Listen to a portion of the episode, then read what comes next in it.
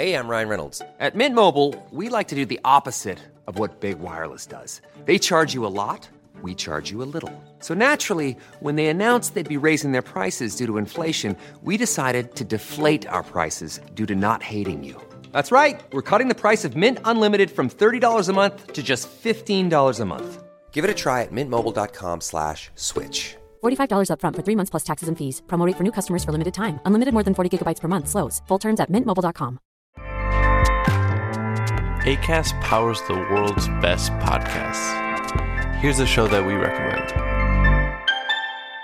Hey guys, welcome to Giggly Squad. a place where we make fun of everything, but most importantly, ourselves. I'm Paige DeSorbo. I'm Hannah Berner. Welcome to the squad. Giggly Squad started on Summer House when we were giggling during an inappropriate time. But of course, we can't be managed. So we decided to start this podcast to continue giggling. We will make fun of pop culture news, We're watching fashion trends, pep talks where we give advice, mental health moments. and games and guests. Listen to Giggly Squad on ACAST or wherever you get your podcasts. ACAST helps creators launch, grow, and monetize their podcasts everywhere. ACAST.com. Välkommen tillbaka till podcasten Utan dig med mig Alexandra. Och med mig, Emily. Det här är en podd som handlar om förluster och framförallt förlusten av våra barn. Vi kommer att prata osensurerat och öppet från våra hjärtan. Vilket kan göra att innehållet väcker mycket känslor. Alla sörjer olika och det finns inget rätt eller fel. Men risken finns därför att någon kan ta illa upp. Men vi hoppas att våra lyssnare inte ska ta illa upp på något sätt.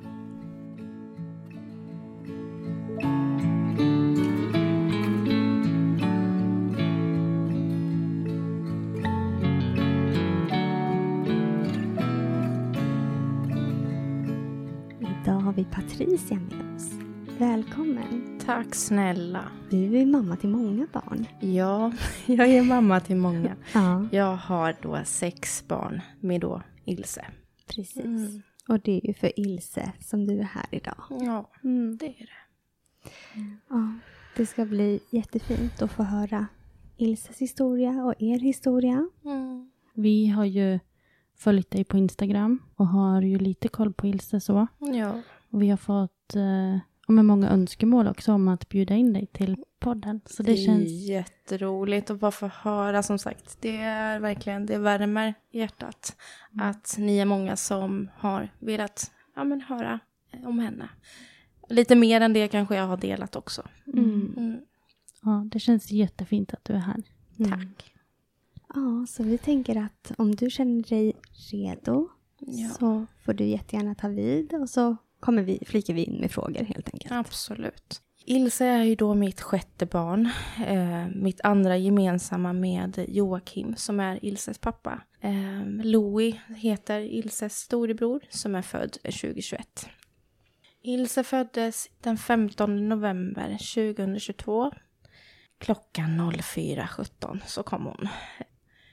Ilses graviditet i sig var väldigt... Eh, jag var väldigt orolig med tanke på att Louie, då, hennes storebror, det var en väldigt eh, jobbig graviditet helt enkelt. Jag var från och med vecka 14 så började jag åka in och ut på sjukhuset för eh, blödningar. Och varje gång jag kom till sjukhuset så var det mer eller mindre det var, det var aldrig någonting som var farligt. Vi gjorde egentligen inga kontroller. De kollade om livmodertappen såg bra ut och så vidare. Och det gjorde den ju liksom varje tillfälle. Eh, när jag kom då till specialistmödravården i Eskilstuna som tog över mig ifrån Strängnäs där vi då bodde. Började ju göra de här kontrollerna när man får lämna urinprover och de regelbundna, ja, regelbundna blodproverna och sånt som man lämnar. Så märkte man då, eller det är uppskrivet i mina journaler, att från vecka 21 plus 4 så fick jag en GBS-bakterie.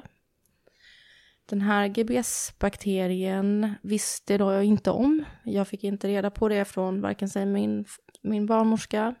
Läkaren hade noterat i sina anteckningar att det fanns spår av GBS i urinen. Och en GBS är alltså en urinvägsinfektion som oftast är väldigt harmlös och ofarlig. Men när man är gravid så kan ju den här, den kan ställa till med jättemycket, bland annat för tidig förlossning. Det är den vanligaste orsaken att varför kvinnor föder för tidigt är ju för GPS-bakterier. Men jag visste i alla fall inte om den här, eller jag visste ju inte om den här bakterien utan graviditeten fortsatt. Jag åkte fortfarande in med de här blödningarna men det var liksom, det var ingen fara och till slut började den här slemproppen gå och då var jag vecka 25. Så började det, med tanke på att Louie då var mitt femte barn så förstod jag liksom då att nej men det här är, det är någonting som inte riktigt stämmer. Men varje gång jag kom in så kollade de återigen livmodertappen och den såg ju fin ut. Jag var liksom öppen, vad kan man säga, inte inifrån och ut, utan liksom min livmodermun hade börjat öppna sig. Men jag var stängd inifrån, om man säger så att man, man öppnar sig liksom, min, min livmodertapp var mogen men ändå inte öppen. Eh, så enda förklaringen de kunde säga var att eh, ja, men, slemproppen kommer och går och den återbildas, det är ingen fara. Eh, men en vecka 28 8 plus 3 så åker jag då in i, till Uppsala, till Akademiska. Och för att jag hade fått en massiv jätteblödning på vägen hem från jobbet så sitter jag i bilen och tror ju att vattnet går liksom. Men det som, när jag, när jag ställer mig upp liksom så ser jag ju, eller tar handen för, så är ju min, hela min hand täckt av blod och sen i samband med det känner jag liksom att det är någonting som släpper nästan så här. Mm. Så då uh, åker vi, som illfart fick jag åka ambulans in för de trodde ju att det var moderkaksavlossning för att det var en sån stor bit som, ja men blod, koagulerad blod som hade släppt så de trodde ju först att det var moderkakslossning. Men när vi väl kommer fram så ser vi då att Louie fortfarande mår bra i magen. Det finns liksom inga tecken på vad det här är. Det gjordes ett ultraljud liksom på magen och man såg en blödning liksom bakom så man trodde att det här liksom handlade om den. En vecka då, 28 plus 4 dagen efter, så går vattnet från ingenstans typ klockan 11. Och här och då så är det fortfarande ingen då som pratar om min GPS, så jag vet ju inte om att jag ens bär på den här bakterien. Men vattnet går och det är fortfarande ganska lugnt. Jag får en, han, bebisen får, eller jag får en spruta för lungmognad med tanke på att det var en prematur födsel.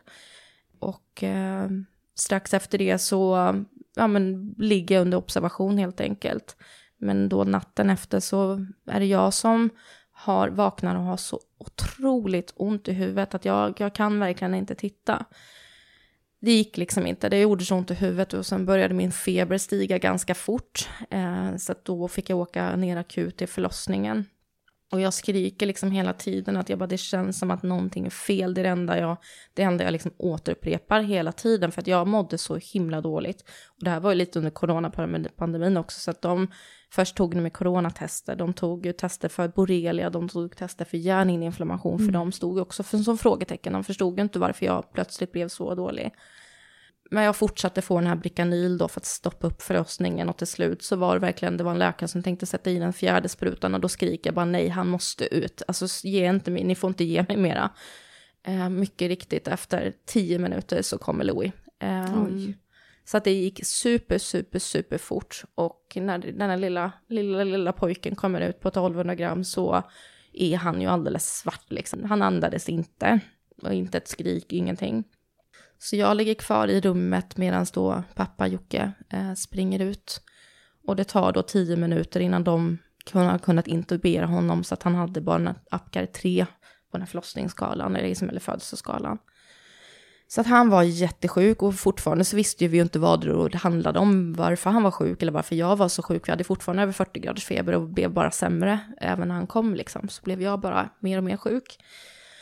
Men i alla fall, vi hamnar på neo och eh, världens bästa team kommer ju då och finns för oss och finns för Louie. Och det vänder ganska fort för honom, han får intravenös antibiotika och redan liksom efter dag tre så kunde de ta bort intubationen, att han klarade andas med CPAP. Så att hans blodförgiftning, ja, vi fick reda på att det var ju då en sepsis han hade. Och även jag. Och då får vi då reda på att det är ju då en GBS-sepsis. Eh, och att de här anteckningarna har funnits. Att jag har varit bärare av GBS. Men som inte varken förlossningspersonalen kunde se och jag själv har inte varit medveten så jag har inte kunnat säga till om att jag behöver antibiotika. Mm. Så att då är det också så att när vattnet gick då så kröp den här GBSen upp i livmodern och orsakade då att Louie först blev sjuk och då jag också blev jättesjuk. Mm. Så att vi hade en, det här är liksom en bakgrundshistoria till också varför det här med Ilse har varit, eh, vad ska jag säga, det har varit en traumatisk hela, hela resan att bli gravid igen ganska kort inpå. var jätteskrämmande men vi blev så glada. Det var, Louie blev ju till på ett litet sätt där det varit ett litet, ja men litet hoppsan som blev världens bästa hoppsan. Men här var det verkligen, vi ville ha ett syskon tätt till Louie. Med tanke på att hans andra syskon åker iväg varannan vecka. Och det var verkligen, vi, vill, vi ville ha en till, ett till barn. Så vi blev jätteglada när vi väl plussade. Graviditeten med Ilse var eh, väldigt bra. Den jag var orolig fram till typ vecka 20 så, så var jag väldigt, väldigt orolig om det skulle komma tillbaka. Men med samtalsstöd från då min barnmorska som jag hade med Louie var helt fantastisk. Eh, jag kände mig liksom mer och mer trygg för var, var, varje vecka gick och jag fick göra, lämna de här regelbundna urinproverna som skulle visa om GBSen var tillbaka eller inte och den höll sig borta. Jag blödde inte som jag gjorde, de här blödningarna som jag hade med Louie fanns liksom inte.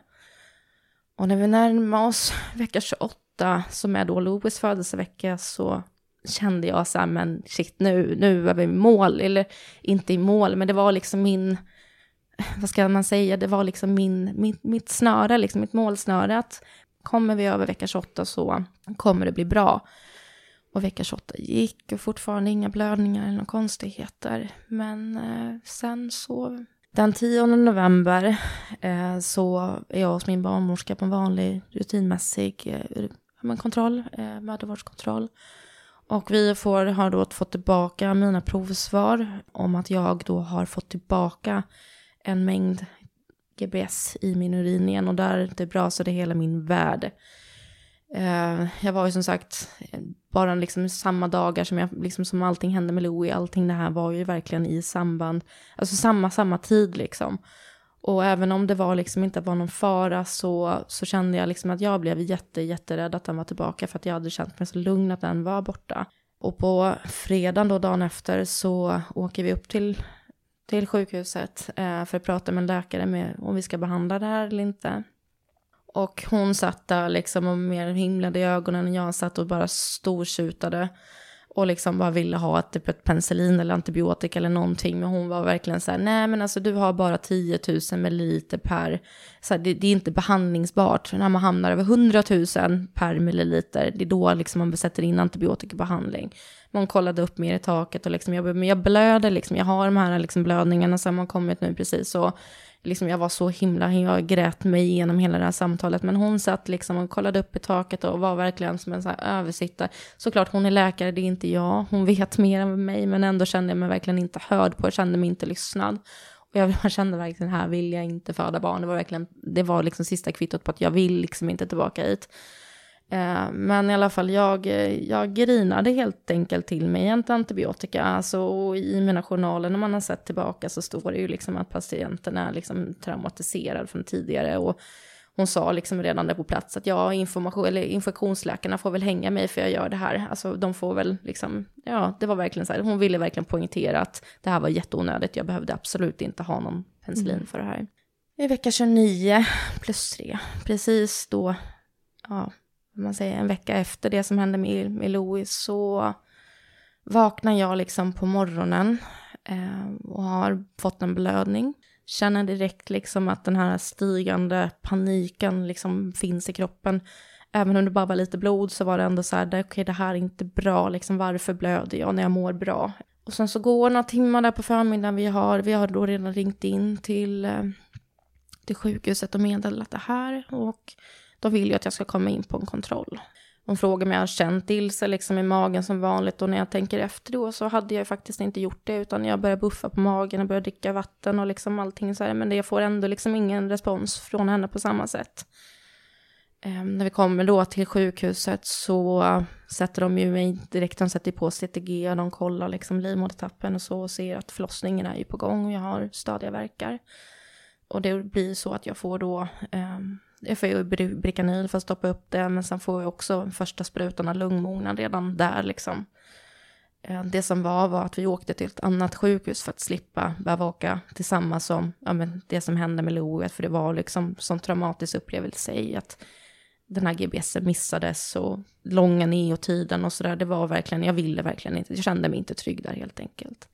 Men det som händer är det att eh, sjukhuset som jag är på ringer då till mitt tillhörande sjukhus och ber, eller frågar om jag kan få vara kvar. Men då är det också kostnader som händer mellan länen att de vill inte betala den vårdplatsen i Stockholm istället för hos dem. Så jag, gråtandes, förtvivlad, superledsen, eh, sätter ju, jag får ju åka ambulans då tillbaka dit. Eh, och jag liksom bara magkänslan av att jag vet inte, jag bara kände på mig, jag, jag vet inte om, jag bara kände att någonting, det, det, det kommer inte bli bra. Jag var, hade en så stark känsla av att det kommer inte bli bra. Jag kom i alla fall fram då till sjukhuset sent, sent på natten och Jocke har ju Louie hemma. Så vi försöker råda med barnvakt och se så att han kan komma in till mig. Det vi ser, det är ganska omgående känner jag ändå, jag blir bemött av en barnmorska som jag känner igen sen graviditeten eller sen förlossningen med Louie. Och jag kände någonstans där att det här kanske kan bli bra. Liksom hon var verkligen så övertydlig med att vi har koll. Vi vet din bakgrund, det här, det kommer inte återupprepas. Vi ser dig, vi hör dig, vi finns här för dig hela tiden. Det här kommer gå bra liksom. Jag blir inlagd som sagt och den här natten fortgår utan några som helst problem. Utan jag är noga kontrollerad. De kommer in och kollar CTG. De kollar henne även med ultraljud. Och varför då jag har fått förminskade rörelser som jag känner det, det är för att hon hade vänt sig så att hon låg i säte. Mm. Så att jag blev väldigt tidigt informerad om att kommer det hända någonting och inte hon vänder sig själv så blir det ett akutsnitt. Det blev jag inställd på. Det var ju skrämmande till en början liksom, men jag infann mig väl i att hon måste ju ut om det skulle hända någonting. Och det var det viktigaste. Ja, men jag hade blivit informerad om att jag skulle bli snittad och någonting hände. Men den här natten så såg allting bra ut och när vi vaknade på morgonen så jag var pigg och läkarna hade noga observationer med om jag skulle bli sjuk. För det, det första infektionstecknet är ju om mamman börjar bli dålig igen så har man ju vaksam. Så de var så här, vi har koll på dig, du mår bra, bebisen ser ut att må bra. Äh, inga konstigheter. Och eh, jag fick fortsatt Obrikanyl för att jag så fort den avtog så började mina verkar bli mer etablerade igen. Och med tanke då också att hon låg i säte så ville man inte att det skulle komma. Eh, och då mina tidiga förlossningar har gått väldigt fort. Den 14 november, strax förut klockan 12, så går jag upp på toaletten och eh, ja, men ska på toa. Och när jag ställer mig upp igen sen så borstar jag tänderna och plötsligt så går vattnet och när barnmorskorna kommer in så ser de ju då även då att vattnet är brunfärgat så att hon, hon har bajsat i vattnet. Och redan här borde man ju dra åt sig öronen, tänker man själv. Även det gör jag som inte, ja men ändå som har fem barn. Det är, så här, det är tecken på att barnet kanske är stressat och inte riktigt mår bra. Men de försökte lugna mig liksom i att, ja men CTG'n ser bra ut och sådär. Men här då så ber jag om ett intravenöst antibiotika med tanke på historiken med Louie. Att jag visste att när mitt vatten gick sist så blev ju han sjuk. Och jag kände då den här paniken då jag visste att min GBS var tillbaka. Och jag visste hur fort det gick med Louie. Så att jag bad ju då om att få en intravenös antibiotika kopplad direkt. Men då hade det kommit in nya läkare på den här, på den här dagen och eh, de tyckte att det var mycket viktigt att hon, hennes, eh, när hon skulle få den här, inom 48 timmar efter första sprutan med lungmognan, så skulle det skulle gå liksom 48 timmar innan de ville sätta in någonting annat, för jag hade den här droppen som gick med Bricanyl konstant. Och de tyckte att förlossningen inte är på gång, så att du behöver liksom inte ha den. Men jag kände bara verkligen så här, ge mig ett antibiotika, vad kan skada liksom? Eh, men eh, nej, det fick jag faktiskt inte, utan eh, dagen fortsatte, de höll fortfarande koll på Ilse i magen och jag sa hela tiden att hon rör sig liksom inte och de kom dit med CTG och liksom försökte men liksom nej men hon sover eller hon har vänt sig, hon ligger mot magen men hela tiden bara hon rör sig mindre och mindre. Jag hade sån otrolig panik. Men hela tiden liksom blir förminskad i den här situationen att det är liksom ingen fara. Ehm, vi har koll. Mm. Kvällen kommer och jag liksom, när man kollar tillbaka i journalerna så alltså varenda gång någon har varit inne hos mig och lämnat en anteckning så patienten gråter, patienten gråter. För det var, det var allting jag gjorde. Jag liksom kände verkligen att med hela min kropp att det är någonting som är fel. Och den känslan av maktlöshet när jag liksom, man kan inte göra någonting, man ligger fullt i läkarens händer liksom. Och liksom någonstans, jag vet inte, bara hela min kropp skrek återigen att det är någonting som inte stämmer. Snälla hjälp mig. Det som händer sen det är att klockan 12 på natten då så börjar hennes hjärtljud att skena iväg från att hon har legat stadigt på typ 125 till 135 hela, liksom alltid under alla kontroller under alla de här CTG-kurvorna som har körts. Så hamnar hennes puls på 180. Det här är alltså klockan 12. Timman går. Hon har fortfarande 180 puls. Hon, den kommer liksom inte ner. Utan det här är liksom så fort någon kommer in till mig så nämner jag det här gång på gång. Att det är någonting som är fel. Hennes hjärtljud är jätte, jättehögt. Um, men det händer liksom ändå ingenting. Um, klockan närmar sig två. Då kommer en barnmorska in till mig. Och jag skriker liksom bara rent av liksom snälla snitta du ta ut henne, plocka ut henne bara. Och då säger hon till mig, men Patricia man, man snittar inte klockan tre på natten. Och den kommentaren kommer förfölja mig, alltså för alltid. För det som hände, jag inte vet, som jag fått reda på så här i efterhand, det är att den här barnmorskan ville förmodligen lugna ner mig för att hon hade redan timman före alarmerat på läkare klockan 02.07 så alarmerar hon ett, en, en röd alarm, eller vad säger man, det är inte rött alarm, för att hennes puls låg så högt. Någon var tvungen att komma. Men tiden går. Timman går till, klockan är efter tre. Jag har fortfarande inte somnat såklart, jag ligger bara och skriker. Alltså jag, jag minns, jag minns verkligen tillbaka på det här att jag bara låg och liksom, jag hade sån panik för jag visste i hela min kropp att det var någonting som var fel och ingen, ingen lyssnade på mig utan det jag fick höra istället var att man snittar inte klockan tre på natten. 03.28 kommer läkaren in till mig som hade blivit alarmerad klockan 02.07 så det dröjer nästan en och en halv timme innan en läkare kommer. När läkaren kommer så ser man då att Ilses puls låg fortfarande på 880.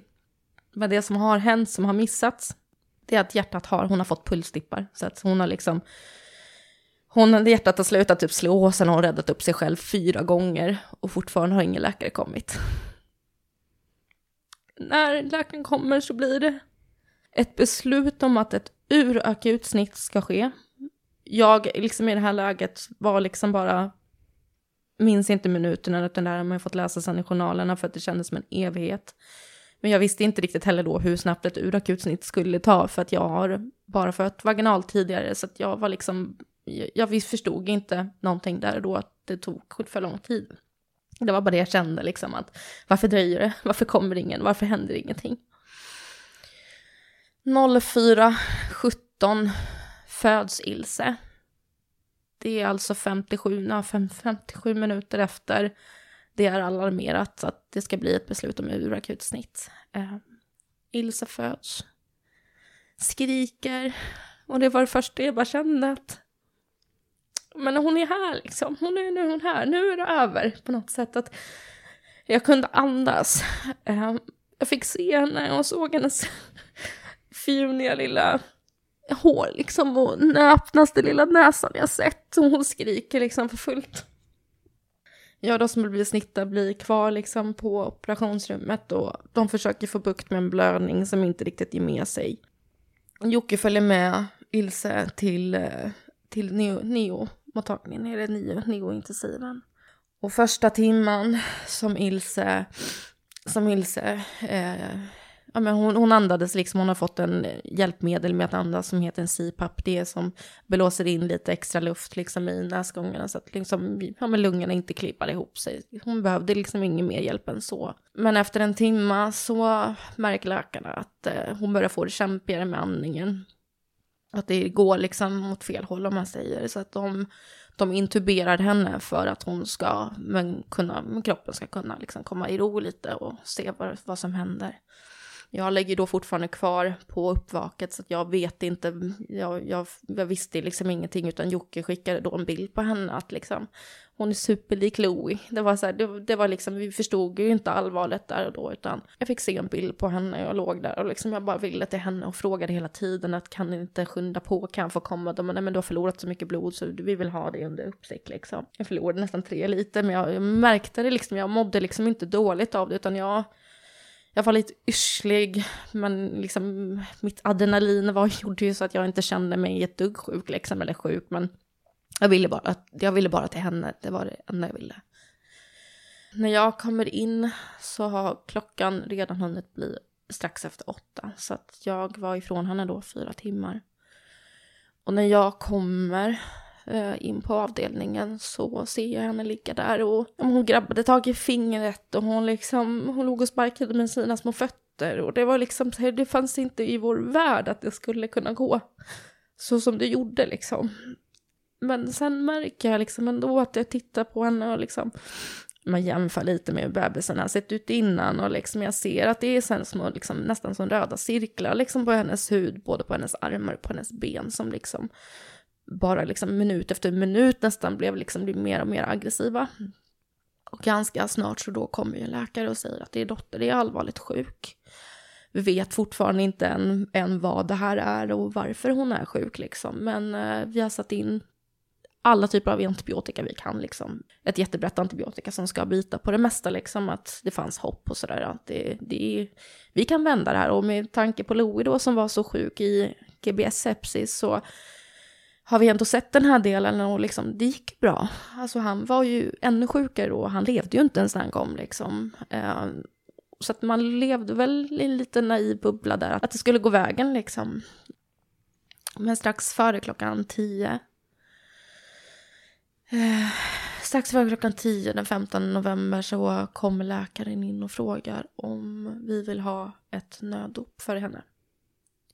Där där förstod jag att vi inte skulle komma på... hem, alltså vi skulle inte få hem vår dotter utan det var verkligen så här, vi har ju legat på neo för vi vet ju liksom att med vetskap att kommer en präst in till neo så finns det liksom inte så mycket mer att göra men det, hoppet fanns ju ändå såklart kvar att det skulle liksom bli bra. Jag vet inte, jag kände på mig liksom som sagt redan innan att det skulle inte sluta väl så jag vet inte om jag hade en inställning bara för att skydda mig själv men jag förstod liksom, jag förstod så tidigt Eh, även om hon levde många timmar till så, så kände jag liksom, jag vet inte med hela min hjärta och med hela min kropp att det liksom, det var redan trasigt. Eh, Jocke i den här situationen försökte liksom vara jättestöd och trygg, alltså trygga mig och säga att det skulle gå vägen och han förstod faktiskt inte hur sjuk hon var och det dröjde många timmar innan han gjorde. Men eh, vid klockan två på eftermiddagen så började vi ringa in våra familjer min mamma kom, min stora syster kom, eh, Joakims mamma kom, hans syster och hennes svåger. De var med oss hela kvällen och satt med oss fram tills Ilse dog. De här timmarna i följd, det är fortfarande så, kom ju liksom personalen ifrån förlossningen kom ju för att se till att de, jag fick blodtransfusioner för att jag hade förlorat så mycket blod så att de var tvungna att, att ge mig påsar så det fick de göra på neo. De hade även tagit ut min kateter, alltså då in efter snittet så fick man ju en kateter så att den hade de ju tagit ut innan jag kom då men jag vill inte förlora en enda minut med henne så jag bad dem sätta tillbaka den för jag vill inte släppa taget om henne. Så de kommer faktiskt och gör det så att jag ska slippa gå från sängen. Vi ligger minst... Eh, ja men från klockan, ja men vi har legat med henne morgonen men det blev liksom, vi släppte verkligen inte taget om henne utan vi pratade med henne, vi sjöng för henne och till Louie under hela graviditeten, Miss Mills. så hade vi ju sjungit så här Imse vimse spindel. Istället för liksom Imse vimse spindel så hade vi sjungit så här Ilse vilse spindel klättrar upp tråden som en nedfaller regnet spolar Ilse bort. Ja, men, och det är så här, i efterhand så har vi liksom bara, men hur makabert lät inte det liksom. Men vi hade liksom gjort den här sången och liksom jag hade sjungit den så ofta för henne eller för Louis att det var så här att när liksom vi sjöng den för henne så var det ändå så här, ja, hon greppade tag extra hårt liksom de här tillfällena för att förmodligen kände hon igen det själv också. Och trots hon var så sjuk så orkade hon fortfarande liksom, hon krafsade, hon höll i håret och hon pillade liksom i nacken och jag bara kände sig slut, aldrig göra det. Så bara, på, man hoppades på ett mirakel liksom att det skulle vända. Men eh, läkarna sa, kom och sa det sen vid klockan ungefär vid nio på kvällen att nu finns det ingenting mer vi kan göra. Vi har gjort allt. De hade bytt blod på henne. De hade gett henne alla medicin de kunde liksom så att nu stängde de liksom av alla men det fanns liksom ingenting mer att göra. Hon började bli vätskefylld och svullen och liksom kroppen hade liksom fått, hon hade fått så många blodproppar i sig så att hon var liksom så svullen och hela hon hade ju liksom blivit helt lila, alltså jättelila. Och ändå så slog det där lilla hjärtat som var så starkt i så många timmar. Trots att hon var så himla himla sjuk. Minuterna före hon gick bort så man var ju förtvivlad och jag har nog aldrig gråtit så mycket som under de här timmarna men någonstans liksom timman innan hon försvann eller innan hon gick bort så kom ett jättelugn över mig någonstans att liksom jag svepte in varenda sekund jag liksom bara gåsade in mig i henne, doftade henne och berättade hur mycket vi älskar henne och hur mycket hennes syskon har längtat efter henne. De jag ville verkligen att hon skulle känna att vi fanns där varenda minut av hennes liv, att vi inte släppte henne för en sekund. Och 23.17 så tog hon sitt sista andetag på mitt bröst tillsammans med hennes pappa. Och den... När liksom maskinerna liksom sakta började liksom... Hjärtljuden blev svagare och svagare men sen kom den där lilla liksom... Du vet, det blev en liten vändning, det blev lite bättre och återigen så kom det hoppet med när den började liksom planas ut och man såg liksom att hjärtfrekvensen inte var högre än 19, sen 17, sen 16, sen 15 och sen var det liksom bara... Sen fanns det inte mer och det var verkligen som att någon vred tag och slet ut hela hjärtat och det kändes verkligen som att jag jag försvann liksom med henne och det så fem månader senare så känner jag fortfarande det att liksom hon tog med sig en så stor bit av mig liksom med sig. Och hon kommer alltid ha den biten. Men jag kommer alltid ha den delen av henne också.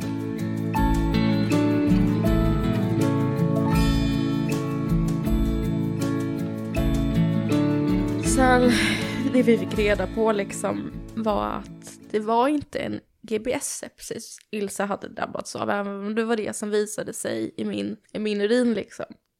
Det visar sig att jag har fått en ESBLA-bildande E. coli-bakterie e och det här låter jättefrämmande för er som lyssnar. Jag ska försöka förklara för er vad det är. En ESBL-bildande bakterie är en helt antibiotikaresistent bakterie som oftast är en vård. Det är en vårdsmitta helt enkelt som man ofta får när man är inlagd på sjukhus. Den här bakterien fanns då inte på torsdagen före, utan det enda som fanns var GBS i min urin. På de här dagarna som eh, inlagd så har jag fått den här eh, ESBL-bildande bakterien och det är såklart att antibiotikan inte bet på Ilse för att hon hade ju fått samma. Eh, och det här är ett frågetecken som vi kommer få bära med oss lite för resten av våra liv. Att det har ingenting sjukhuset vill medge heller. Även om man läser om spjällavbildande bakterier så finns de ju. De smittas ju främst på sjukhus och eh, det sjukhuset som jag har fött på har haft stora problem med det. Och eftersom som sagt det inte fanns då bara några dagar före och jag har legat på sjukhus alla de här dagarna så, så ja, det kom liksom från någonstans. När Ilse hade somnat in på mitt bröst så låg vi kvar jag tror det var två timmar, vi rörde oss inte liksom i fläcken utan vi var kvar på samma vårdplats på Neo och de skärmade av oss från andra. Så vi var helt ensamma på avdelningen. Så vi, vi fick den tiden vi behövde där inne med henne. Men ganska snart efter det så förflyttade vi oss in till ett rum som också ett, eh, ett rum på neonatalavdelningen. De har, de vårdar barn med familjer som, men ändå med ett eget rum liksom. Så vi kom in dit med Ilse och personalen hjälpte oss att ta hand om fotavtryck och det var bara en så makaber situation att där satt man liksom med ett, ett barn i famnen, man visste inte alls man visste liksom inte vad som var rätt och vad som var fel. Eller det var liksom, det var bara, skulle man behålla henne här? Ska vi lämna iväg henne samtidigt som att jag kunde liksom inte. Utan allting jag ville var att bara sitta och hålla i henne så länge jag bara kunde. Vi bytte blöja och vi satte på henne kläder, vi tvättade henne. Och sen så sov jag med henne tätt, tätt, tätt emot mig. Jag vet inte ens om jag sov den natten överhuvudtaget, men det var liksom de här dagarna som passerar i efterhand, det är ju verkligen som i en dimma liksom. Jag vet inte när det var dag eller när det var kväll eller när det var Men morgonen efter i alla fall, min, mina, min mamma och min syster var kvar en bra stund efter Ilse dog. Så att hon fanns hos oss liksom. Och även då Joakims familj. Så vi var verkligen inte ensamma, utan vi kände att vi hade närhet och tröst hos våra nära liksom. Men dagen efter så frågade då läkarna hur vi ville göra om syskonen skulle komma och hälsa. Och min första känsla var när Ilse hade fötts var att de absolut inte skulle komma för att de kunde inte få se bilden av henne när hon var så här lila och liksom jag fick liksom panikkänslor av att nej men de kan inte se ett dött barn. Det var liksom min första reaktion. Men ju mer tid jag hade med henne och hon var ju liksom så vilken, hon såg ju bara ut som att hon sov. Hon var varm, hon var mjuk, så länge hon var vid mig så var hon ju varm. Så när morgonen kom sen och läkarna frågade liksom vad jag ville göra så och rekommenderade framför allt att liksom barnen ska få träffa syskonen liksom så kände jag att det var en självklarhet. Och barnen kommer då med sin pappa. Och så fort de kom så kände jag liksom att det fanns inget annat beslut i hela världen, det var så rätt. Så barnen fick sin stund med henne. De, men de klappade på henne, de kramade henne. De, de stora tjejerna var ju förtvivlade såklart, men det var ändå en sån himla fin stund som jag kommer bevara i minnet och hjärtat hela mitt liv. Och det var ingen som frågade om att hon var lila.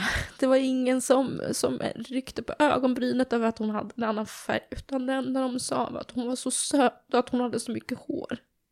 Och min lilla tjej på sex år, det har varit många frågor men hon tyckte att hon var den vackraste bebisen hon någonsin har sett.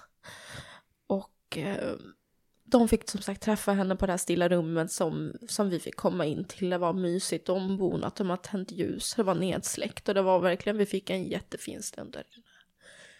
Men vi valde ändå sen att vi ville vara kvar på sjukhuset med Ilse. Vi frågade liksom, får vi vara kvar? För det är också någonting man inte vet, liksom, får man, får man stanna kvar här liksom? Men de sa att ni tar all er tid här. Det finns inga när ni måste åka hem, utan ni är här tills ni känner er redo att lämna henne. Så vi var faktiskt kvar i tre nätter med henne.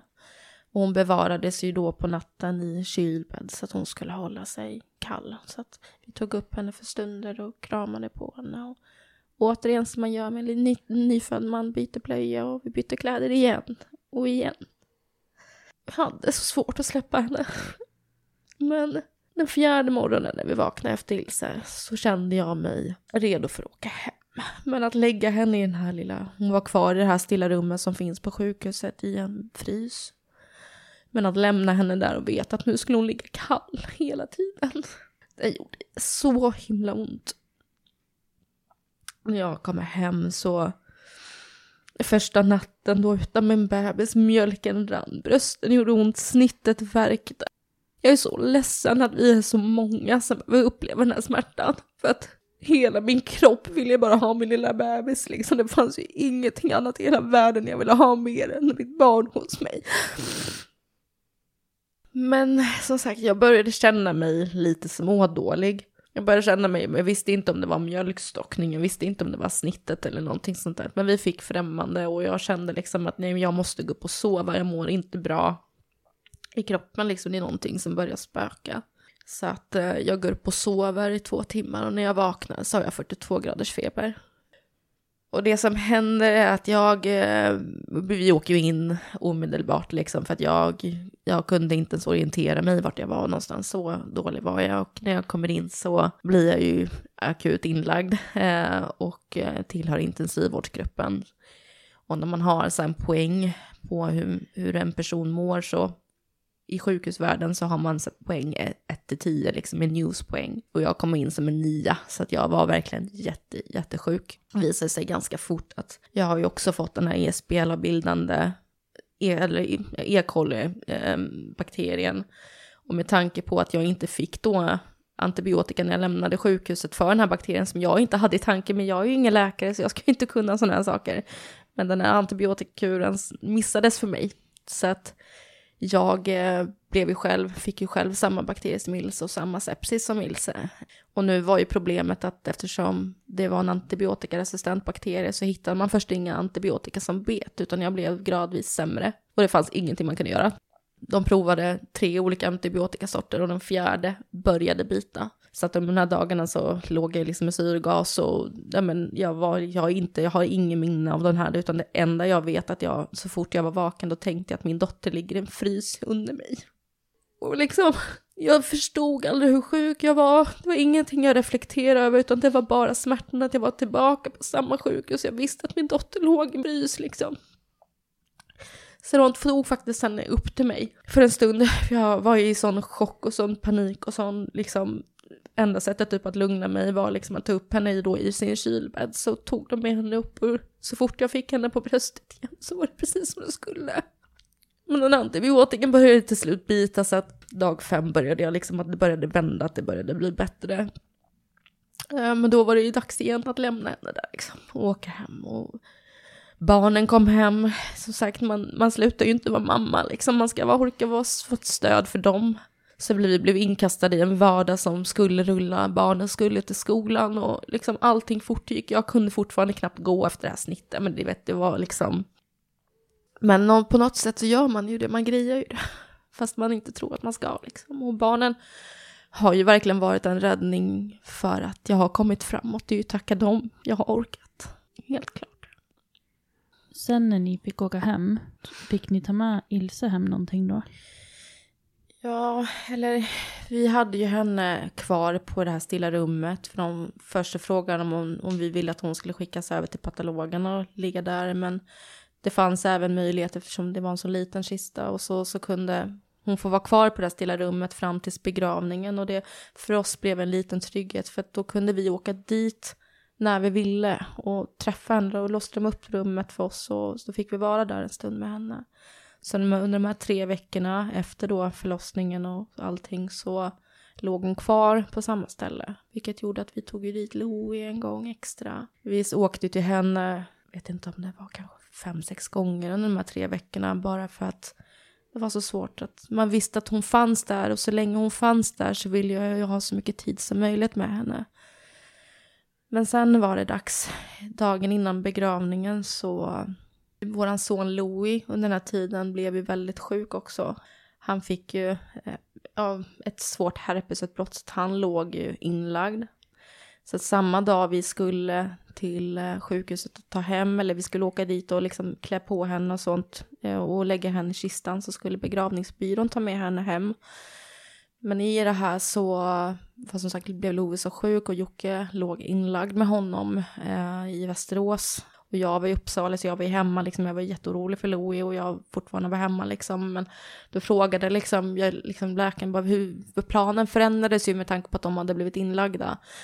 Så frågade läkaren mig liksom, vad vill du göra? Och jag bara, vad kan jag göra? Alltså, ska begravningsbyrån hämta den här? Jag bara, finns det andra möjligheter? Och det fanns det, utan då sa han ju att han rekommenderade att många väljer att ta hem sitt barn. Det kan låta jättefel för jättemånga, men att man får ta hem sitt barn och ha det hemma över kvällen eller över natten och få ta hem henne och liksom visa henne hemmet och lägga henne i sin säng en stund och bara få vara i sin egna hemmiljö. Det var, jag visste inte ens att man kunde göra något sånt här och först blev jag lite ställd till det men kände ändå liksom att med tanke på att Jocke ändå inte var hemma och han ville ha chansen att träffa henne på morgonen för då skulle vi från barnvakt till sjukhuset så så var det så här, då, då får vi en stund tillsammans på morgonen liksom. Och jag var inte ensam utan jag hade min mamma med mig och min allra bästa vän från Karlstad kom ner den dagen också och min syster så vi var flera stycken hemma liksom och det var det finaste minnet, även om jag var jätteledsen över att Jocke inte var där och var orolig för Louis så var det så fina minnen vi fick tillsammans med Ilse, att hennes gudmor fick träffa henne och mina stora tjejer ville också vara hemma, de fick valet om de ville vara hemma eller inte. De små fick faktiskt inte vara, jag tyckte inte att det var, för det första så var vi så pass ledsna och jag kände liksom att de har fått ta en stor del av våran sorg, de behövde inte se, de har redan fått träffa henne och fått säga hej och hej då. Men mina stora tjejer är ändå 11 och 13 år och de kände jag att de får faktiskt ha sitt egna beslut och de ville verkligen vara hemma. Så hon kom hem och vi gjorde i ordning henne och vi liksom pysslade om henne och tog hand om henne. Liksom, tog upp henne i famnen i korta stunder för att vi ville hålla henne så, så kall som möjligt för då hade det gått ett par veckor så att man ville liksom inte ha upp henne för mycket men det var ändå känslan av att hon fanns hos oss liksom. Hej, jag Ryan Reynolds. På Mint Mobile, we like to do the opposite of what Big Wireless does. They charge you a lot, we charge you a little. So naturally, when they announced they'd be raising their prices due to inflation, we decided to deflate our prices due to not hating you. That's right. We're cutting the price of Mint Unlimited from $30 a month to just $15 a month. Give it a try at mintmobile.com slash switch. $45 upfront for three months plus taxes and fees. Promo for new customers for limited time. Unlimited more than 40 gigabytes per month. Slows. Full terms at mintmobile.com. På morgonen när det var dags för begravningen så kom Jocke. Vi fick barnvakt som åkte till sjukhuset och tog hand om Louie. Så kom Jocke och vi fick en stund med henne på morgonen innan det var dags att åka. Noveli klädde på henne in i det sista. Hon satt med henne och inte kunde släppa taget henne. Hon har gjort små armar som sätter på hennes händer som är med, eller hennes arm, hennes små armar som är med henne nu i kistan och gjort smycken och lämnat i, i kistan och vi har lagt ner teckningar och vi har lagt ner nallar och bäddade ner henne med liksom det gulligaste och gosigaste, varmaste vi hade för det var enda min känsla, hon får inte frysa för det var mitt i vintern liksom. Så hon har raggsockor, hon har Louis gamla bebismössa och hon har en overall på sig så hon ligger liksom varm i sin kista. Och sen så då kom vi då till begravningen så det var liksom det definitiva. Det, det vackraste men mest smärtsammaste. Att verkligen det fanns inte möjligheten mer att ta upp henne igen eller få titta på henne igen. Samtidigt jätteskönt att veta att nu hade man liksom en plats att kunna besöka. Så det var verkligen tudelat. Det är ju ingenting man önskar och ingenting av det känns egentligen rätt. Har Ilse en grav nu? Ilse har en grav. Hon har inte fått sin gravsten än utan den är beställd så vi hoppas nu att den hinner komma innan sommaren. Det skulle komma nu i vår. Men det är också här, bara den saken att i allt det här, liksom processa med begravningen, processa med att välja gravsten. Ingenting känns rätt, Ingen, det är ju ingenting man vill göra. Men man måste göra. Och liksom vilken sten ska vara fin och ingen kändes liksom bra men nu har vi liksom, vi har en plats och vi har gjort det så fint vi har kunnat runt den trots att vi inte haft en sten liksom. Men barnen vill gärna åka dit så ofta de bara kan. Och som sagt, min lilla Matilda på snart sex år. Hon blir jätteledsen och hon, hon vill ju verkligen att det ska lysa hos henne. Så att det är superviktigt för henne att det ska vara tänt. Hur ofta är ni vid graven? Från början så var jag vid graven varje dag. Alltså ibland flera gånger om dagen. Ju längre ifrån jag har kommit Ilse, alltså ju längre sen, ska jag försöka förklara det här rätt. Ju längre ifrån sorgen eller den smärtsammaste sorgen jag har kommit, desto jobbigare har det också varit att besöka graven. Så jag försöker åka dit så ofta jag bara kan. Men jag vet också att varje gång jag kommer dit, om jag har en bra dag, så vet jag att jag bryter sönder varje gång jag kommer dit. Det har fortfarande varit en plats som är för mig. Den är inte fridfull att komma till än. Utan just nu så är det bara skuldkänslor för att jag inte är där. Skuldkänslor när jag väl åker dit också för att jag inte har varit där. Men jag försöker åka i alla fall minst en gång i veckan. Ett tag så kunde jag inte ta mig dit alls. Och så här i efterhand så när man har pratat med framförallt min diakon som har hjälpt mig jättemycket i min sorg har varit lite mer så här att Patricia, är det okej att lägga locket på ibland? Och ja, det är det, för att det är det enda sättet man orkar. Det här ligger liksom i mig hela tiden, men för stunder så måste jag också kunna få lägga det här locket på för att kunna ha en bra dag och tillåta mig att ha en bra dag och inte ha skuldkänslor. Nej, och din kärlek för Ilse försvinner ju inte bara för att du lägger locket på. Jag tänker på henne även om jag inte är vid graven. Vi har ju en, när vi har gjort i ordning en liten plats för henne hemma och det säger ju god morgon och god natt varje kväll och tänder lampan för henne och tänder ljus. Så att hon, hon har ju sin plats hemma och den platsen för mig, den är inte viktigare på något sätt än gravstenen men det är ju min, min plats med henne hemma. Och det är ju våran trygga borg och där har det blivit att istället då få åka till graven för jag har fortfarande sådana minnen att hon ligger där i sin kista. Jag får liksom, jag, jag, det gör så jävla ont. Helt enkelt. Eh, samtidigt så vill jag att hon ska ha det fint. Att, att gravljusen ska ju liksom lysa. Så att ibland får jag peppa mig själv innan jag åker dit och Joakim försöker ta med mig och likadant jag mot honom att vi båda tycker att det är väldigt jobbigt men när vi väl har varit där så sätter man sig också i bilen och känner att nu kan man andas. Så att det är så tudelat det här med gravplats. Just nu i alla fall. Sen vet jag inte hur det känns som ett halvår eller om ett år. Men just nu är den verkligen laddad för det där är så definitivt. Annars finns hon ju med oss hela tiden. Men där är det på något sätt, där finns det inget mer. Där är det bara slut. Du sitter med två personer här i alla fall som inte åker så ofta till graven. Mm. Så att det, mm. Och det är så, du tänker inte på era barn mindre för det, men Nej.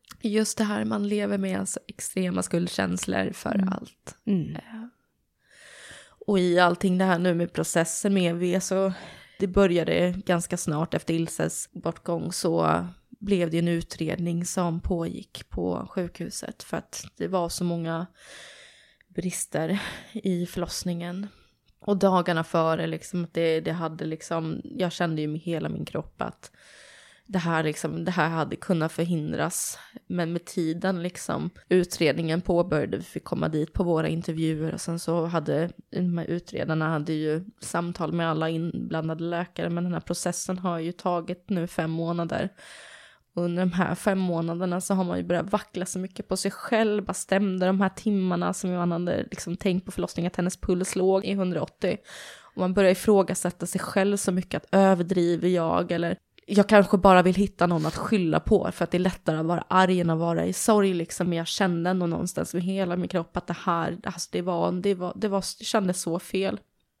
Och nu för tre veckor sedan ungefär så kom ju då vårt beslut av vad som hände med den här utredningen och sjukhuset kommer göra en lex Maria-anmälan mot sig själva. Så att nu ligger ju ärendet hos Löf. Och bara den här kan jag ju tala ett helt avsnitt om som jag, som jag sa att det finns så mycket att berätta om vart det drev mig men det blev så viktigt för mig på något sätt att Vils, alltså Ilse skulle få upprättelse. Och ingenting får ju henne någonsin tillbaka men kan de göra liksom, kan bli, händer någonting, alltså kan det rädda något annat barn i ett annat läge? Eller det finns andra rutiner gällande förlossningar? Eller kan man börja screena kvinnor liksom, det här är ju ett jättelångsökt mål men det är verkligen så här, jag vill ju bara att GBS är så otroligt, otroligt vanligt hos så många kvinnor. Alla vi människor bär också på den här E. coli-bakterien, alla vi har den i tarmen, bara att ofta blir den inte så aggressiv. Men den kan bli det och det är de här kan och de här procenten när det inte går bra, att det inte finns åtgärder när det är så enkelt. Det är så enkelt, men Sverige gör inte de här screeningarna, vilket Finland till exempel gör på varje gravid kvinna som kommer till, till mödravårdscentralen så får de ju göra den här screeningen och det är så simpelt att hålla den här infektionen borta. Och i hela det här som, som ni har varit med om så har ju du också varit eh, offentlig. Ja. Och hur har det varit? En mamma i sorg som har förlorat sitt barn kontra då en mamma som har förlorat sitt barn i samma sorg men som är offentlig. Det blir liksom, det är som natt och dag, missförstå mig rätt, men jag vet faktiskt inte vad jag ska säga mer än att eh, det har tagit så extremt mycket av både mig, Joakim, hela min familj som har stått vid sidan av och liksom det vi har gjort är att vi har delat Ilse, vi har liksom varit öppna med våra känslor, vi har delat bilder på henne som har varit helt oacceptabelt för vissa. Och i det här då har det ju liksom skapat ett drev som inte tar slut helt enkelt. För att jag inte sörjer på rätt sätt eller för att jag eh, visar då bilder som är osmakliga eller där mitt barn är äckligt eller det, det finns så mycket kommentarer och som sagt Ilse för mig är lika viktig som alla andra mina barn och bara för att hon inte lever på de bilderna så innebär det inte att hon är ful och äcklig eller att jag är ett monster som delar bilder på mitt egna barn. Men det är liksom baksidan av att vara offentlig har man verkligen fått erfara just nu att folk vill en illa och naivt nog så trots mina nu nästan 13 år som aktiv på olika vis på sociala medier har jag aldrig fått eh, fått se den här delen. Självklart, man har fått ta emot kommentarer här och där som man har lätt kunnat skaka av sig. Men de här har liksom gripit tag i själen och det gör liksom så jävla ont att folk vill skada, inte bara mig, utan det är hela min familj och mina barn som har skrivit till om liksom. Mm. Samtidigt så har det också så här, de, de personerna är ju egentligen ingenting, missförstå mig rätt, men det är så många, så många kvinnor i allt ifrån 50-årsåldern som har förlorat sina barn 30 år före, som har berättat hur mycket jag har hjälpt dem, stöttat dem i sitt sorgearbete trots att det gått 30 år, att det förrän nu de har kunnat tagit sig till och sörja ordentligt eller våga visa det offentligt. Det är så många kvinnor som på många olika vis har liksom hittat sån styrka i att vi orkade med den här anmälan direkt mot sjukhuset. Vi har liksom, att vi har fört så många barns röster vidare. Det är ju inte bara Ilse, utan hon är en mängden av barn som dör i förlossningsvård. Eller det, det är liksom, men att jag har fått sån stöd från så många och de väger över de negativa alla dagar i veckan. Sen också att när skölden är så svag, när jag har varit så svag och får läsa och se det som har skrivits, det är också att man har liksom inte den där muren, den finns inte där. Så man har börjat rannsaka sig själv om och om igen, gjorde jag rätt eller inte? Samtidigt kom jag alltid fram till samma beslut att jag hade aldrig gjort det annorlunda. Ilses historia har varit viktig. Det har varit viktigt för mig att få prata om henne och få visa henne, för det är ju lika mycket mitt barn som alla mina andra barn. Ja, och vi är väldigt tacksamma över att du har delat om Ilse. Det gör jättestor skillnad för alla och hon är så fin. Tack så jättemycket. Mm. Och som jag säger, man kan inte hjälpa alla men kan man själv vara tröst för jag vet ju själv att när jag förlorade Ilse så var ju allting jag sökte det var ju också till liksinnad, någon som också hade förlorat sitt barn. Och få känna att man är inte ensam och det är också så smärtsamt när man går med i olika grupper att det, vi är så många. Och vi kommer fortsätta att bli så många. Men att finnas här för varandra, det är det, liksom, det, är det minsta vi kan göra. Du är inte ensam. Mm. Du är inte ensam. Vi pratade ju lite innan vi startade inspelningen också. Och då nämnde du att du har fått ja, men, fina bilder, att det är folk som besöker Ilses grav ja, och så. Ja, och det har också skänkt oss så mycket glädje att Ilse berört så många hjärtan. Det var en hel avdelning på en förlossning som efter Ilse dog så satte de på, de, de, de valde att pausa allting och sen i sitt personalrum så satte de på låten Blomma från Lancelot som vi har haft lite som Ilses låt var den vi spelade direkt när hon dog. Och det var den första låten som vi verkligen refererade till liksom henne. Och det var faktiskt en följare till mig som skickade den när vi, hon precis hade gått bort. Så vi hade aldrig hört den här låten innan, men så fort den spelades för oss då på sjukhuset så gick den rakt in i hjärtat och det var den vi publicerade. Och det är den som folk har spelat och liksom skickar fortfarande, även om det gått fem månader, att så fort låten Blomma kommer så tänker de på Ilse och skickar liksom en tanke till mig. Och runt påsk så var det folk som tänt ljus och för Ilse runt om i hela Sverige. Så jag känner ändå liksom att ju mer vi pratar om så här, vi måste prata om det. är så jävla viktigt för oss att prata, att inte bara lägga locket på som att det inte har hänt, för det har hänt. Mm. Och det ska inte vara någon skam eller skuld i att ha förlorat ett barn. Nej. Överhuvudtaget, men det är det det blir. Mm. För man gör inte rätt. Man gör inte som du tycker. Och då blir det fel.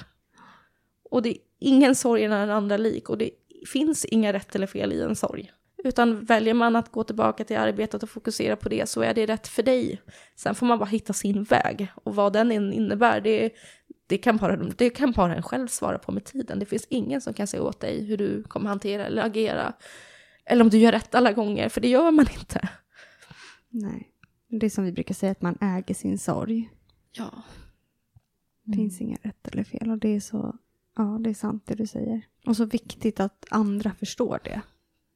För det känns som att folk, ja de, de har mycket åsikter om vad, vad, man ska göra, fast det inte är deras sorg. Nej, men den dagen de själva är med om något liknande så kommer de nog få en helt annan syn på det och det kan jag säga att 100 procent att så är det. Det är så lätt att döma någon utifrån sett, men har du inte varit här själv så har du ingen rätt att döma. Mm. När begravningen eller när allting liksom var över, om man säger över och över, så hamnar man i en helt ny fas, liksom att du har precis förlorat ditt barn, du, det här kontaktnätet eller liksom, som man säger, vännerna som har funnits där eller föräldrarna som har funnits där, sakta men säkert så så blir det en vardag och så måste det ju bli liksom för oss också. Det var väl det som var så jäkla hårt att det kändes som att nu var vi själva med Ilse, eller vi var själva i vår sorg med Ilse, även om det inte var så. Efter när begravningen var klar så var det någon också som skrev så här, men nu är det över. Att äntligen är det liksom över och bara, det är inte över. Det är nu en helt ny resa började och den, jag vet att den kommentaren tog, även om inte den var illa ment på något vis, så var det verkligen som att det är inte slut bara för att hon är begravd, utan det var liksom, det var fortfarande så nytt. Men just att komma tillbaka till vardagen, den har verkligen, jag ska säga tillbaka, som sagt nu har det gått fem månader, men de första två månaderna minns jag knappt av.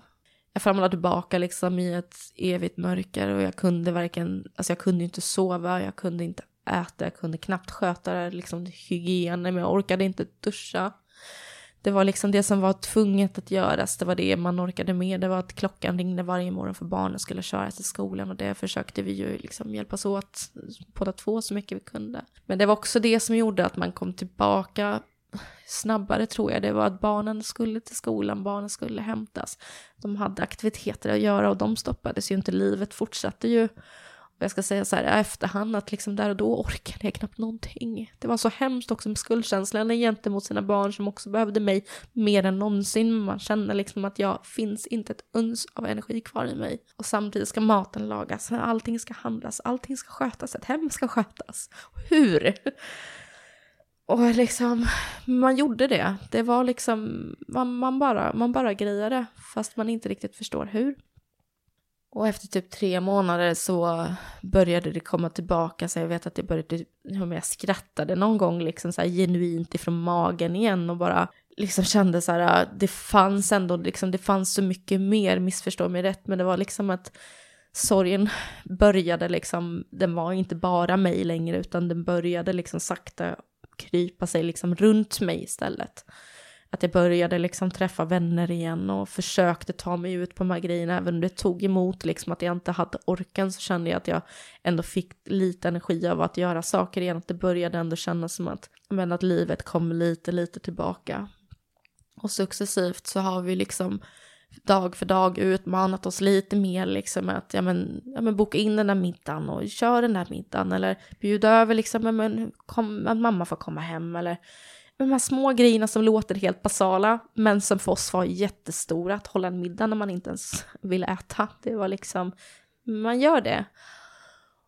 Och med tiden liksom som sagt, det blir lättare. Det låter helt absurt för att hade jag hört att det blir lättare där och då så, så blev jag nästan arg. Alltså jag blev nästan arg när någon sa att det kommer att bli bättre eller tiden läker alla sår, de här klassiska uttrycken. Jag blev bara så jäkla arg för det, alltså det är ju inte så men nu kan jag själv känna liksom att, som sagt, jag skrev ett litet inlägg igår, liksom så här, le mot livet och livet börjar le tillbaka mot dig.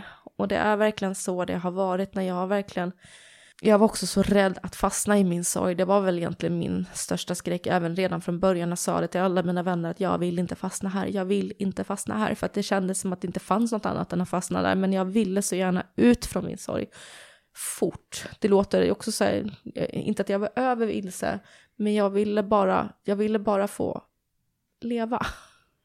Och liksom ha, ha det bra, så, så bra som jag kunde med barnen. Så på något sätt så ja, men börja liksom göra någonting för sig själv igen, ta sig ut med sina kompisar på kvällarna ibland eller gå och käka en middag eller som nu börja träna lite grann och bara det här att det har gett så jäkla mycket energi och äntligen fem månader senare så är jag tillbaka på jobbet och känner att det ger mig energin, det ger mig inte ens ångest längre att tänka tanken att jag ska börja jobba, utan nu känns det rätt. Sen vet inte jag hur det är om två månader, jag vet inte hur det är nästa vecka. Mm. Just idag mår jag bra och idag har jag en bra dag. Imorgon kanske jag ligger och inte orkar någonting igen. Men så får det också vara. Jag måste tillåta mig att ha alla de här delarna nu när dagen är bra, men också när det är skittufft så får jag vara snäll mot mig själv och veta att det är okej. Okay. Mm. För så här kommer det nog alltid vara, även om det har gått fem år, så kommer det också komma dagar där de är skittuffa. samtidigt så fortgår livet och det är värt att leva Ja. och man älskar att leva. Så att, och för Ilses skull och för barnens skull så finns ju inget annat än det. Mm. Så fint, så klokt. Och i princip alla våra gäster så pratar ju vi ofta om det. Just att liksom, man går ju inte vidare eller kommer över utan det här är ju det här är ju en del av oss nu för resten av livet och det vill man ju också på ett sätt. Ja, det är som jag har sagt, liksom, att det känns ju som en Ilse har blivit en liksom, bit av mitt DNA. Det har definierat mig, alltså det kommer definiera mig för alltid på ett helt annat sätt. Bara sånt som man, det fina i det hela har ju blivit hur mycket man värdesätter relationer, hur mycket man värdesätter barnen, hur mycket man värdesätter livet. Framför allt när man vet hur fort det kan gå att det händer någonting. Att man har levt liksom dag till dag och tagit det för givet. Och jag är väl en sån person, jag kommer fortfarande leva dag för dag. Och verkligen försöka ta vara på det. För det, det är liksom, även om jag alltid levt efter det så har det blivit ännu mer viktigt för mig nu att ta inget för givet. Hur är det för dig att se små bebisar? Samma natt eller samma kväll då som före begravningen, natten före begravningen så min eh, bästa vän hade ju fått en dotter strax före. Och eh, när hon frågade mig om hon fick ta med sig sin lilla flicka då var det första tanken självklart. Alltså det fanns inget annat och hon blev nästan så chockad över att jag hade svarat att det var okej liksom. För att som sagt det hade gått tre veckor, mina bröst pumpades ju fortfarande liksom. Men det var liksom så självklart och när Leone väl kom då den kvällen före begravningen och det var liksom så den känslan, jag, jag träffade min bästa vän, jag har längtat efter det här barnet, jag inte ska säga lika mycket som hon, men så länge. Och vetskapen då att vi skulle få två döttrar så kort in på varandra och där tog jag upp den här lilla bebisen som liksom, men var så liten fortfarande och jag tog upp henne till bröstet och jag vet att jag, jag kände en sån lycka samtidigt gjorde så ont. Det var, jag ville också ha det här. Så att det var liksom, den känslan var så, jag ska säga att det är typ den bästa känslan i mitt liv för den var så, jag är så stolt och glad över att jag mötte det så fort eller så snabbt. Att det liksom, i det, liksom, i det hemskaste så fick man ändå det, det finaste. Liksom. Jag hade henne i famnen och hon levde och hon skrattade. Liksom. Hon, hon var liksom med. Och det, den känslan blev också som en tröst att, att det inte bara finns döda bebisar utan det var liksom, hon fanns där. Och jag är jätteglad att hon kom. Och tiden efter så hade jag inga problem. Eh, jag följde fortfarande alla de kontona som jag följde samtidigt, som man ofta gör när man är gravid, så följer man ju flera i samma veckor och sådär. Eh, och jag kunde ha kvar dem utan att jag tyckte att det var jobbigt. Men det kom nog efter typ två, tre månader. Då kom min liksom, jag vet inte om det var kombination av att min ilska kanske började ta överhand över sorgen, över att jag var så arg över att det här har hänt, att det var så orättvist liksom att då började liksom det bli jobbigt så att då bara avföljde jag nästan alla som jag inte liksom har nära relation till kunde jag liksom inte se för jag fick liksom ingenting av det längre. Jag, jag kände bara att det blev jättejobbigt. Eh, så att först från att det då var helt okej och liksom men blev genuint bara glad till att jag bara kände så här en liten så här bitterhet liksom och liksom il, inte ilska över någon annan väntar barn eller fick barn, utan bara ilskan över att mitt barn inte fick leva. Den blev påtagligare. Så att det har också gått i vågor till nu då, efter två månader till efter det här, nu känner jag att det är helt okej igen. Och liksom kan träffa kollegors barn eller liksom, liksom barn runt mig generellt utan att tycka att det är jobbigt. Men det var en period som jag bara stängde av också. Och det är också så här, sorgen har sina faser. Att den går upp och ner och det finns det som är relevant idag, det är inte det imorgon. Och liksom bara då att vara tydlig med sina närstående, liksom om man tycker att det är jobbigt eller ja då som, som min bästa vän, liksom hon frågade verkligen att liksom tycker att det är jobbigt att jag publicerar någonting och då var det verkligen så här, du måste nej, absolut inte. Men det var ändå så här, de runt mig tänkte ju ändå till och då blev jag ändå så här ledsen på mig själv att ska de känna att de inte kan visa sina barn för att jag ska bli ledsen, bara sån person vill inte jag vara. Och där någonstans började det liksom ändras, att jag vill inte själv känna mig som den här bittra, jättearga, jag vet inte, mamman. Men det är liksom som sagt, det var inte fel det heller, utan det var nog fullt jättenaturligt. Mm. Eh, men sen kom det tillbaka till att det, nu känns det okej igen. Nej, jag kommer ihåg att jag kände mig så imponerad av dig Ja. när jag såg att du med så mycket kärlek ändå träffade den här lilla bebisen så tätt in på Ilses död. Alltså som jag säger, det var liksom den häftigaste, smärtsammaste stunden och speciellt som jag sa, där jag hade ju väntat och längtat och vi hade ju pratat om att med våra tjejer tillsammans och liksom sen så bara satt ju ena där och det som blev så liksom hemskt i det var att men då Sandra, min bästa vän, satt ju med Ilse i sin famn. Och jag satt ju med Leonie, så att Ilse var ju också där. Och vi satt ju liksom och bara och grät tillsammans, liksom att så här skulle det inte vara, men det var så fint ändå. Att vi kunde dela både den här glädjen och den här smärtsammaste sorgen liksom tillsammans. Att jag var lika glad för Leona och för Sandra som att hon var ledsen för min skull och Ilses skull. Hon är gudmor till Ilse. Så det var bara den här situationen som jag säger, jag kommer ha den också så i minnet liksom för alltid. Att vi satt där med varsitt barn och inget blev som det skulle men det blev ändå som det blev. Mm. Tror du att du skulle våga bli gravid igen? Ja, det skulle jag. Eh, som jag säger, de här händelserna för sig. Läkarna har ju varit liksom kliat sig i huvudet och det finns ju liksom ingenting som har Ilsa och Louie är två väldigt lika, alltså liknande fall, men ingen har ju koppling till varandra. Det här är två extremt olyckligt, alltså de här två händelserna i sig händer liksom inte. Det är ingen läkare som har ens varit med om att en person har drabbats av det här på två sätt. Och även om man har då en GBS så är utfallen så låg att det går så långt att det ens blir en sepsis. Så att ja, jag skulle våga. Eh, kanske, det säger liksom, jag, jag vet liksom inte riktigt hur jag ställer mig till det där och då. Men jag känner ändå liksom att jag inte, jag vet att med så, med så mycket erfarenhet och liksom så mycket diskussioner jag haft med mina läkare så känner jag mig ändå trygg i att det här är två jätteolyckliga situationer som har hänt men som absolut inte behöver återupprepas. Och det har jag också fått reda på att skulle det bli så igen att jag väljer att fullfölja en graviditet så sätter man in det här antibiotikaprofylaxet från start. Och det är också en trygghet att veta att det finns liksom inget annat, det är det man gör och har noga kontroller återigen. Och som det här med Ilse, att det som hände under förlossningen, att läkarna inte kom och sånt, det, det får jag bara hoppas är att det var fel plats på te- fel tid. Alltså det var verkligen, det, det, det kommer inte hända igen liksom.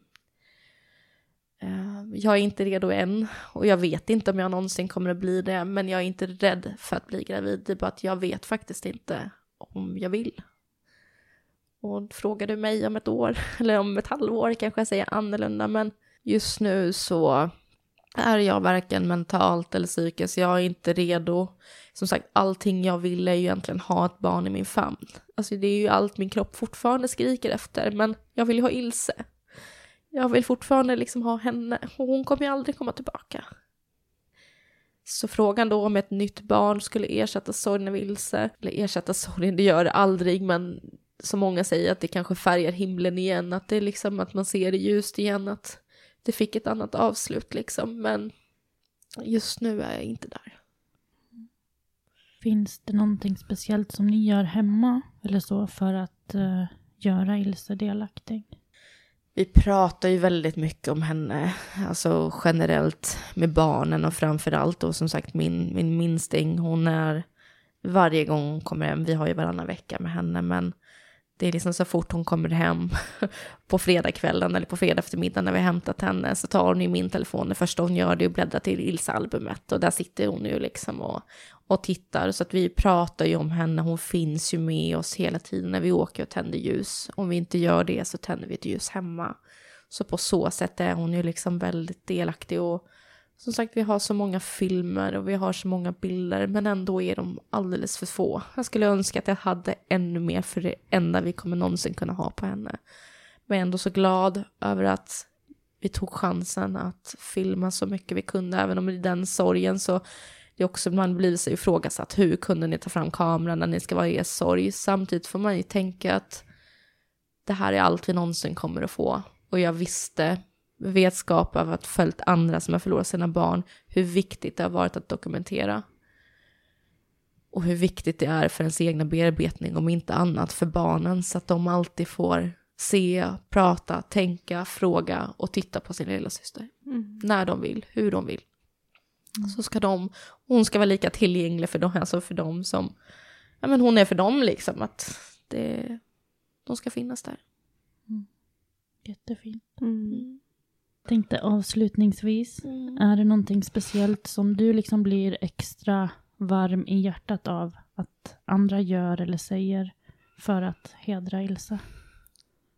Att man vågar prata om henne, att man vågar fråga, fråga de här jobbiga frågorna helt enkelt som jag känner att jag blir varm när någon genuint kommer fram och ja, men kramar om mig och berättar att jag känner igen dig eller ja, men just liksom att man vågar ta steget att säga hej eller att våga prata som sagt om Ilse, att inte det ska bli som för, för mig så är det ju viktigare för mig i min bearbetning att få prata om henne istället för att lägga locket på att inte prata om henne för att folk tror att jag ska bli ledsen. Det är jag i alla fall. Jag, alltid, jag kommer alltid vara ledsen över det, men att få prata om henne gör mig lycklig, det gör mig glad. Så att jag vill inte att folk ska tänka på att jag skulle bli ledsen, utan det är mer att prata om henne om du vill, annars så behöver du inte göra det. Men jag, jag tar inte illa vid mig, utan eh, just att hon får fortsätta finnas, fast att hon inte finns, att hon inte glöms bort liksom.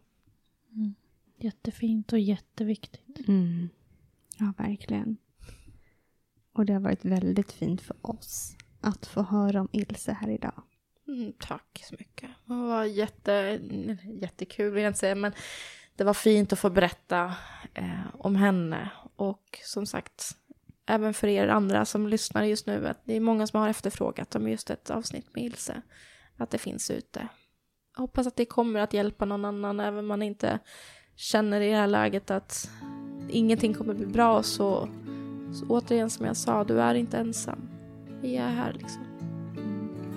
Tack så jättemycket. Mm, tack så jättemycket för att komma.